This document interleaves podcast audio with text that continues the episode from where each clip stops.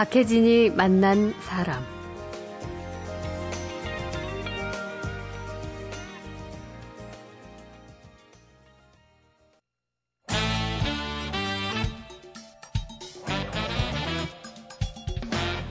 김갑수의 세상 보기.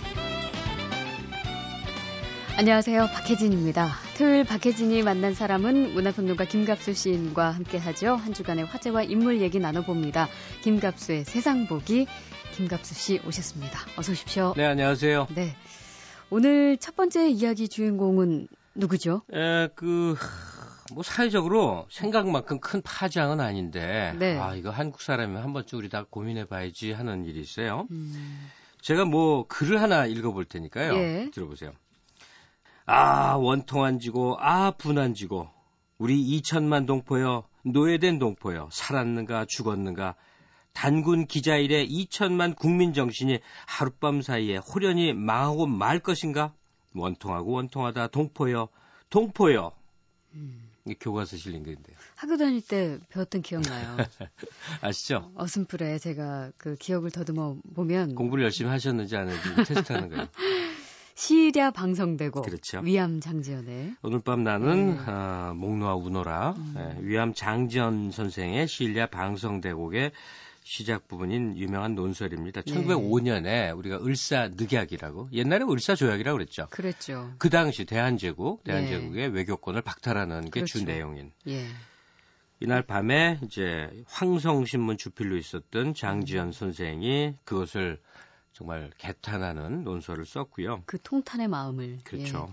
뭐한점뭐 없이 정말 우리 민족의 입장에서 쓴 거고 예. 예. 뭐 그러니까 당연히 광복 이후에 많은 이제 지도자급 인물로 사랑을 받은 게 위암 장지연 선생 아닙니까? 그렇죠. 1962년에 건국훈장 국민장 추서받았고요. 예. 뭐 많은 게 있습니다. 2004년 11월에는 보훈처 주관으로 하는 건데 이달에 독립운동가에서 이렇게 지하철 같은 데쭉 음. 게재한 적이 있거든요. 네네. 11월 달에 선정되시기도 했고 어, 위암 장지연상이라고 있습니다. 언론인이나 학자에게 주는 상인데 20회 넘었더군요. 예, 예. 이거 꽤 명예로운 상이다 이렇게 돼 있습니다. 그런데 문제가 음, 생겼다는 거죠. 문제가 있는 거죠. 예.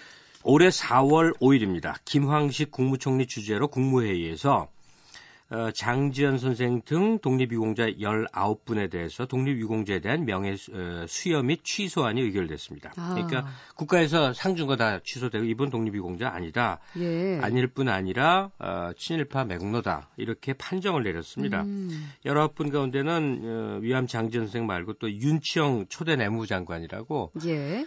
어, 그분도 꽤 유명했던 분이죠. 음. 등등이. 그러니까 당연히 여러 가지 논란이 있지 않겠습니까? 아, 그러니까 거의 이제 50년 지나서 갑자기 상황이 바뀐 건데요. 네.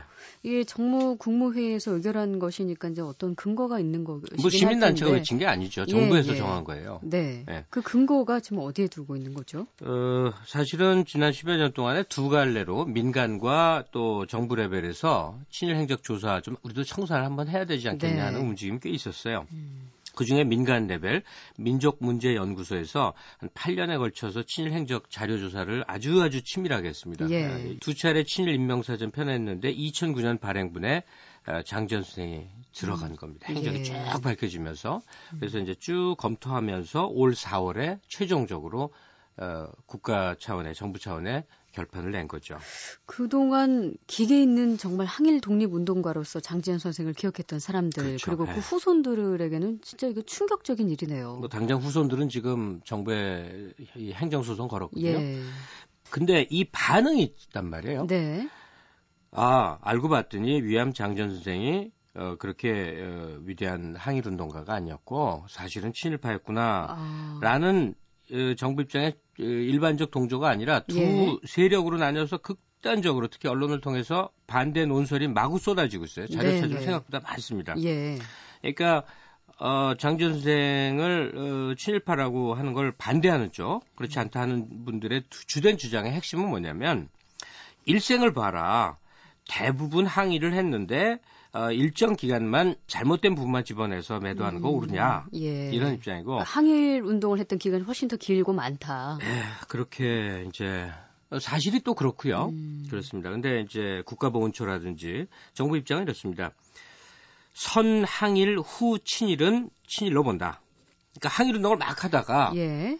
어, 총독부에 투항을 해버린 거예요. 네네. 아유, 나 너무 살기 힘들다. 그래서 친일을 해버리면 이건 친일이다. 그 전에 어떤 항의를 행, 행적이 있건 친일이다. 음. 반대로 선친일 후항일 이거는 이전의 친일 행각이 면죄가 되고 이것은 항일로 본다. 그리고 음. 이 친일이 자발적이냐 적극적이냐 반복적이냐 이런 기준에 따라서 이제 한 건데 그렇게 해보니 위암 장전 선생은 어쩔 수 없이 친일이다. 아. 이렇게 결정이 본처에서 내려진 그. 장지현 선생의 이 행적에 대해서는 어떻게 보면 변절이라고 보는 거죠.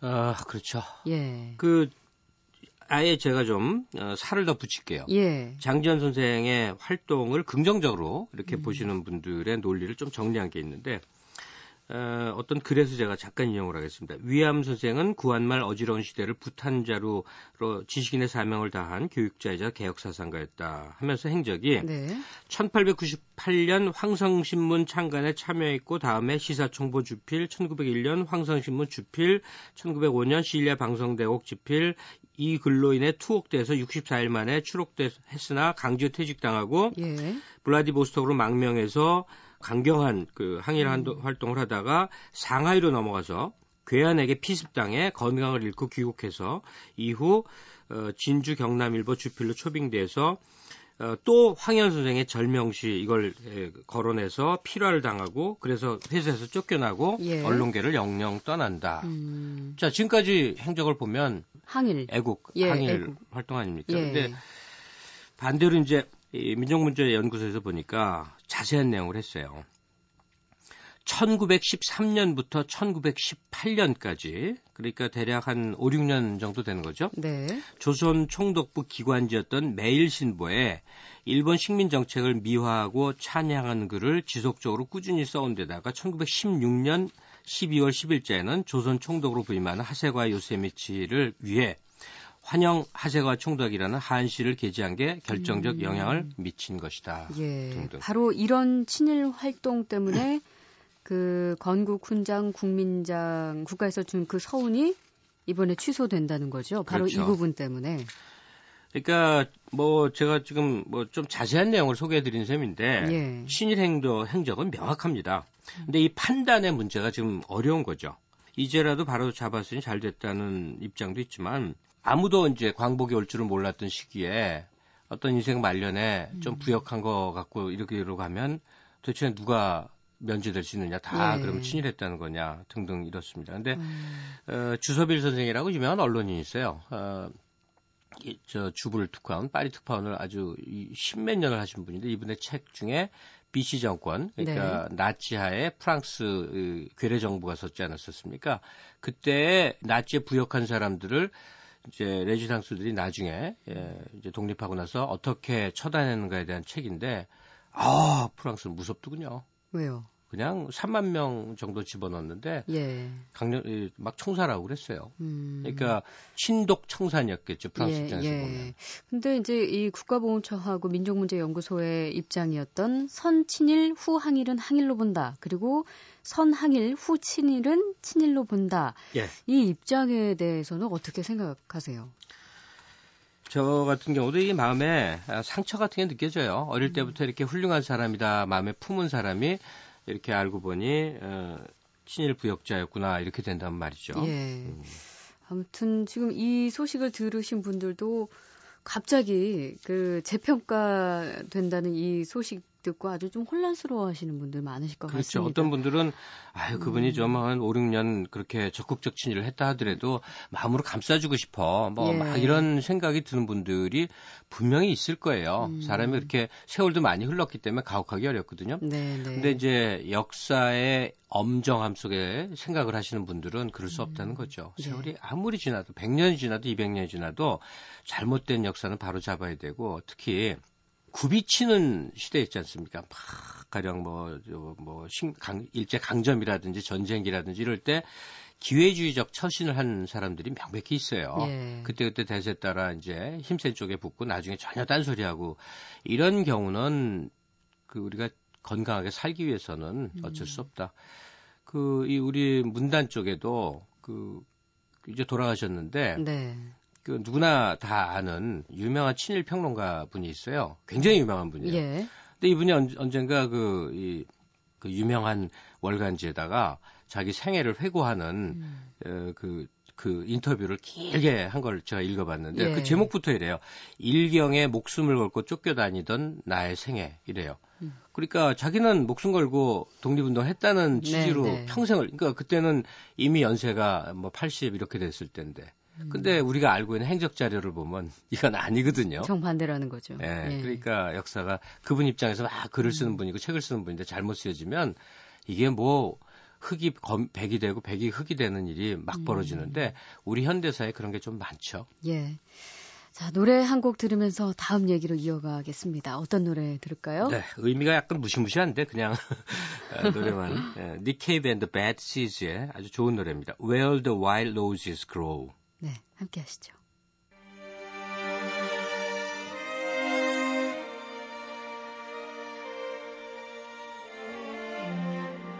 They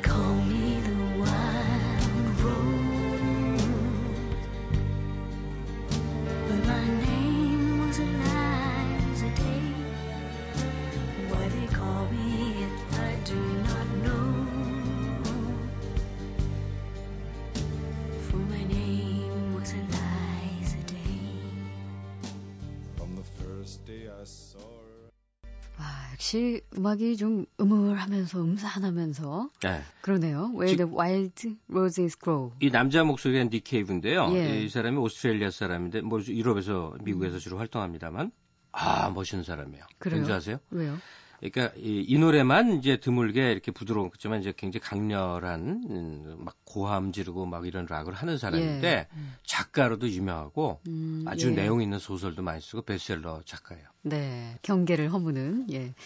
박혜진이 만난 사람 토요일 첫 시간은 문화평론가 김갑수 시인과 한 주간의 화제와 인물을 짚어보는 김갑수의 세상 보기 진행합니다.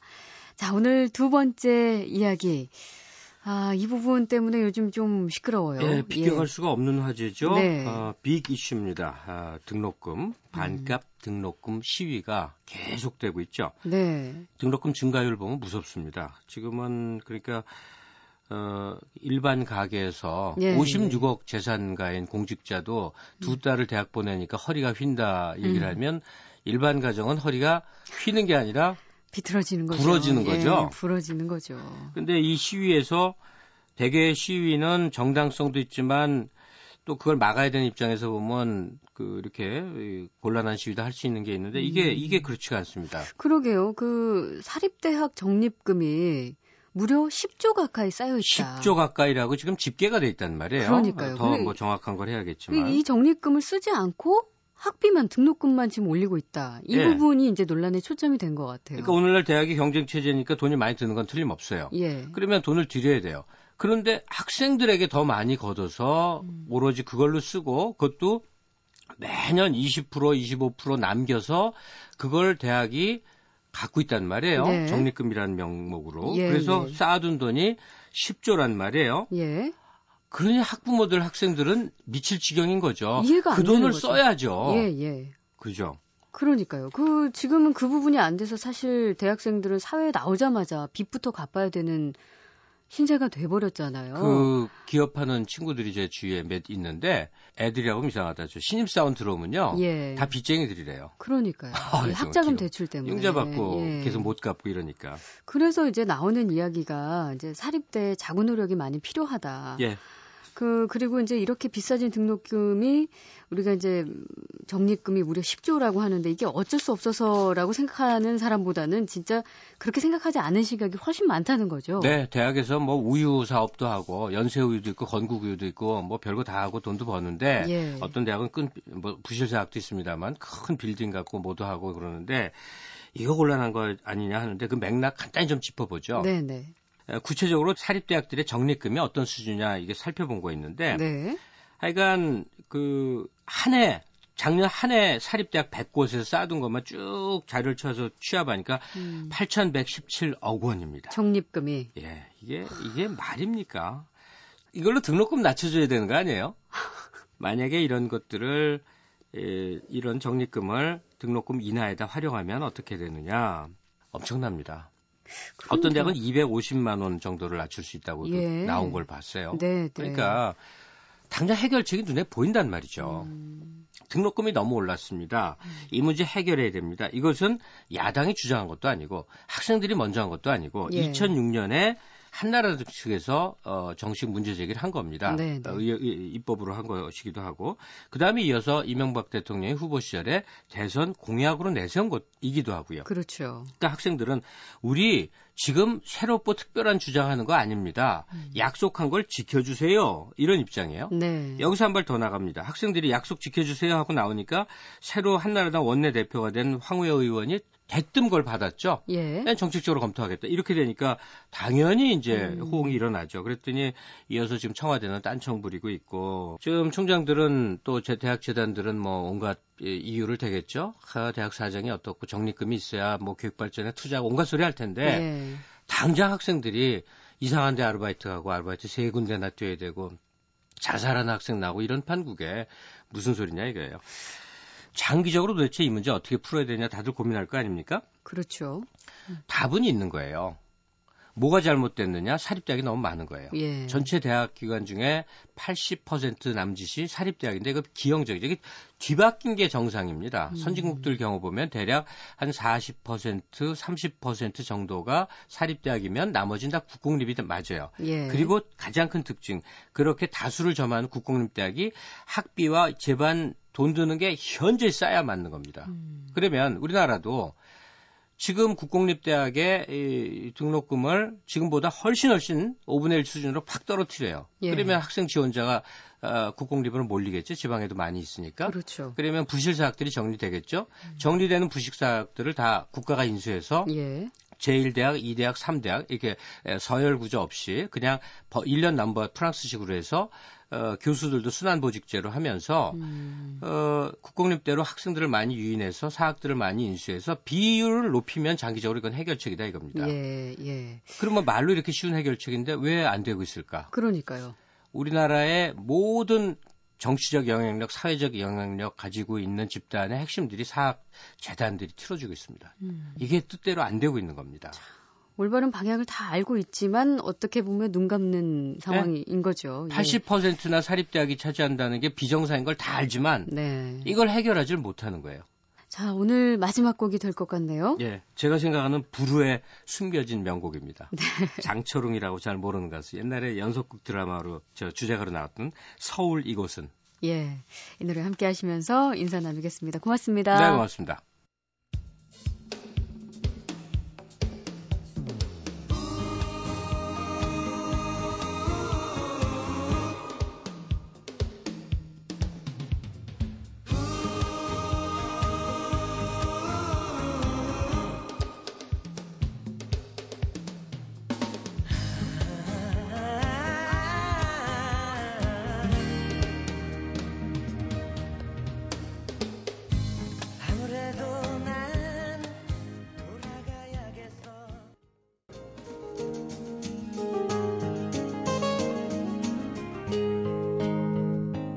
박혜진이 만난 사람. 토요일 박혜진이 만난 사람 점심시간이 이제 슬슬 가까워 오는 그런 시간이죠. 음식 칼럼니스트 한양대 예종석 교수님과 함께 합니다. 계절의 별미, 요리법, 또 음식의 유래와 흥미로운 역사까지 함께 풀어드리겠습니다. 예종석의 맛깔나는 이야기. 아, 이게 뭐, 제목 말하자마자 바로 군침 돌면서 어서 오십시오. 네, 안녕하세요. 예. 오늘 주인공은 민어로 정해주셨네요. 네, 네. 네. 예. 그, 민어는요, 사실 그, 이름의 뜻이 좀 네. 궁금해지거든요. 사실 민어는 굉장히 이율배반적인 이름입니다. 예. 백성민자를 쓰는데 아, 직역하면 백성의 물고기라는 뜻이 그러네요. 되겠는데 예. 근데 사실은 예나 지금이나 백성은 좀 가까이 하기 어려운 생선이었어요. 음, 왜냐면 워낙 값이 비싸고 예. 어, 또 귀하기도 하고 음. 그랬는데 옛날에는 이제 복다림 음식으로는 민어를 제일로 쳤죠. 예. 일품을 어, 민어탕이라고 그랬고 음, 이 품을 도미찜 예. 또 도미탕, 음. 삼품이 게장국입니다. 아, 그래요. 아, 그래서 어, 상민들은 게장국을 주로 먹었고 음. 양반들은 복다림 음식으로 어, 민어탕을 먹었다고 그래요. 예. 그 이름과는 별개로 갔군요. 근데 그래서 이게 상당히 좀 근데 이런 건 있을 수 있습니다. 민어가 백성들을 먹여 살리게 하는 생선이었으면 틀림없습니다. 어떻게요? 이게 지금은 이제 통계를 보면 옛날에 비해서 민어가 훨씬 덜 잡힙니다. 예. 일제 때 기록을 일제 강점기 기록을 보면 지금보다 10배 이상 잡혔거든요. 그 지금 그 전라남도 신안, 네. 임자도 일대, 뭐 재원도, 테리도 이런 그 섬 근처에 민어파시가 섰어요. 예, 민어팥이? 네. 그게 뭐죠? 그러니까 민어 철이 되면 예. 전국의 어부들이 그쪽으로 몰려드는 아. 거죠. 그래서 수천 명이 많이 잡히니까. 네, 네. 그래서 예. 이제 수천 명의 어부들이 몰려들고 그렇게 되면 뭐 색주가도 모여들고 식당도 생기고 이제 하다 보니까 큰 장이 열리는 거죠. 예. 근데 그런데 뭐 그 일설에 의하면 그때는 일본에서 기생들이 음. 어 그리로 와서 한복을 입고 예. 영업을 했다는 이야기가 전해질 정도로 아. 굉장히 규모가 큰 파지가 섰다고 합니다. 아, 그러니까 뭐 풍어기에 열리는 생선 시장 정도로 우리가 이- 쉽게 이해를 하면 그렇죠. 되겠네요. 뭐 거기서 집중적으로 잡히니까. 예. 뭐그 밤이 되면 그 민어 우는 소리 때문에 잠을 잘 수가 없었다고 음. 할 정도로 민어가 풍족했다고 그래요. 근데 아까 말씀하시기로 그때는 진짜 이렇게 많이 잡혔는데 왜 요즘은 덜 잡혀요? 뭐 요즘 이제 뭐 우리나라도 물밑지도가 많이 바뀌었는데 예. 이게 이제 그 아마 바다의 온도 탓도 있겠고 아, 또 손이 너무 남획을 한 탓도 있겠고 아. 뭐 그런 여러 가지 이유 때문에 예, 예. 과거에 잡히던 것들이 잡히지 않는 것이 많은데 음. 민어가 그 대표적인 어종 중에 하나입니다. 그러면 왜 생선은 이름이 여러 개인 경우가 꽤 많잖아요. 혹시 네. 민어도 다른 이름을 갖고 있나요? 예, 민어도 그 이제 크기에 따라서 뭐 이름이 다르기도 한데 예. 전라도에서는 개우치, 개우치. 홍치, 볼등거리 뭐 이런 이름으로도 부르고요. 네, 특이하네요. 네, 경기도에서는 어스레기, 음. 가리, 보굴치, 암치어 뭐 이런 이름들이 있습니다. 아, 그러면은 민어도 뭐 요즘 철에 여, 여름 대표 음식이겠죠. 지금 소개해 주신 그럼요. 거면. 아까 말씀드린 대로 복다림 음식이라고 하죠. 복다림. 음식, 네네, 대표적인. 예. 그러니까 양반들이 먹던 대표적인 복다림 음식이다 그렇게 이야기를 합니다. 음, 글쎄 그 맛이 어떻죠? 뭐 제가 직접 이야기하기보다는 정약전이 쓴 자산어부에 보면 예. 그 민어의 맛을 어, 담담하고 달다 이렇게 이야기를 하고 있습니다. 담담하다. 네. 그런데 이게 이제 뭐 그 민어를 여러 가지로 해 먹습니다만 이제 회를 먹으면 그런 이제 담담하고 단맛을 느낄 수 있고요. 예. 탕을 끓여 놓으면 그 맛이 좀 더 짙어지죠. 음, 그리고 이게 기름기가 굉장히 많습니다. 여름 되면. 아? 그래서 이제 여름이 제철인데 음, 그 뭐 기름이 둥둥둥둥 뜨죠. 그 네. 민어탕을 끓여 놓으면. 어, 그럼 말씀하신 대로 회로 먹거나 탕으로 먹거나 아니면은 뭐 이것도 역시 무침 같은 뭐 거. 여러 가지가 있는데 이제 예. 민어 음식의 최고는 전이라고 할 수 있습니다. 민어전. 예. 예. 옛날식으로는 이야기하면 전야죠. 예. 근데 뭐 민어전은 전 중에서 제일 상등품이라고 음. 할수 있고 뭐 저도 그런 글을 어디다 쓴 적이 있습니다만 동태전이나 먹던 입으로서는 도저히 상상도 안 가는 맛이다 제가 그렇게 표현을 한 적이 예. 있는데 예. 정말 그 맛이 있죠. 동태전과 민어전의 맛을 만약에 예종석 교수님의 표현대로 비교를 해주신다면 훨씬 풍부한 맛입니다. 아, 풍부한 맛. 네, 물론 명태전도 맛이 있고 예. 뭐 동태전은 좀좀 떨어지지만 아무래도 음. 한번 얼린 거니까. 그러나 민어전은 제철 민어전은 정말 기름기가 풍성하고 고소한 것이 뭐 정말 일품이죠. 예. 그게 민어는 크기가 얼마나 아, 해요? 뭐, 뭐, 3, 40cm짜리부터 거의 1m에 가까운 것도 있습니다. 엄청나네요. 네. 음. 그 옛날에는 그런 민어를 리어카 같은데 예. 끌고 다니면서 팔기도 했고, 서울 일원에서는. 네. 옛날에는 인천 아파트에서도 잡히고 했으니까, 그럼 인천에서부터 서울까지 갖고 오는 거죠. 네, 아니면 네. 지게에 지고 다니면서, 어. 동네 다니면서 이렇게 그 토막 내서 팔기도 하고 어. 했었습니다. 근데 요즘은 그렇게 큰 민어는 참 귀합니다. 예, 그 사이즈가 좀 더 줄어들었고. 네네. 어. 그러면은 지금 말씀하신 대로 당시에 이제 귀해서 양반들이 먹던 보양식, 여름 보양식이라고 했는데 요즘도 값이 좀 비싼가요? 요즘도 비쌉니다.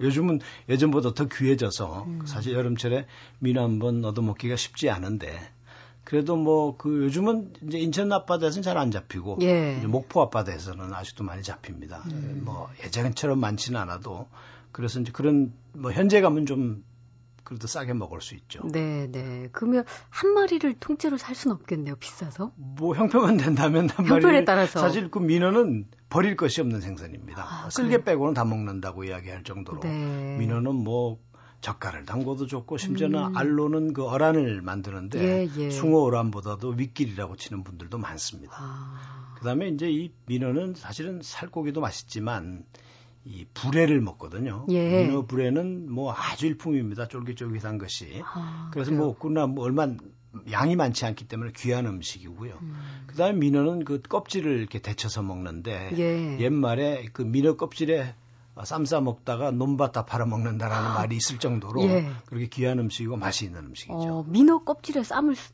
그러니까 뭐 네, 속담이지만 네, 네. 그만큼 맛있다. 그 민어 껍질 이렇게 데쳐 놓으면 데쳐서. 네, 어, 그 회처럼 먹는데 예. 그 아주 맛이 일품입니다. 어, 그 혹시 집에서 할 수 있는 민어 요리법 같은 게 있을까요? 뭐 가장 쉬운 건 민어 탕이죠. 탕. 예, 요즘 뭐 슈퍼마켓 같은 데 가면 민어를 토막 내서 팝니다. 예. 그래서 이제 탕을 끓이면 참 그 기름이 지고 고소하고 맛있는데 음. 아주 그 비결을 하나 가르쳐 드린다면 그 민어 내장을 좀 달라고 해서 아. 이제 뭐 민어 내장이 귀하기 때문에 예. 어, 잘은 없습니다만 그래도 달라고 하면 조금씩 끼워 팔기도 합니다. 그래요. 서 민어 내장을 넣어서 끓여 먹어야 탕이 아주 제맛이 나죠. 예. 그 직접 요리도 한번 해보셨어요? 뭐 가끔 여름에는 끓여 먹기도 합니다. 백성들이 먹기는 어려웠지만 이름은 민어지만 비싼 값으로 또 백성들의 살림에 도움을 줘서 아주 그 유용했던 민어 이야기 오늘 나눠봤습니다. 자, 예정석의 맛깔나는 이야기는 오늘 여기까지 할게요. 고맙습니다. 네, 감사합니다.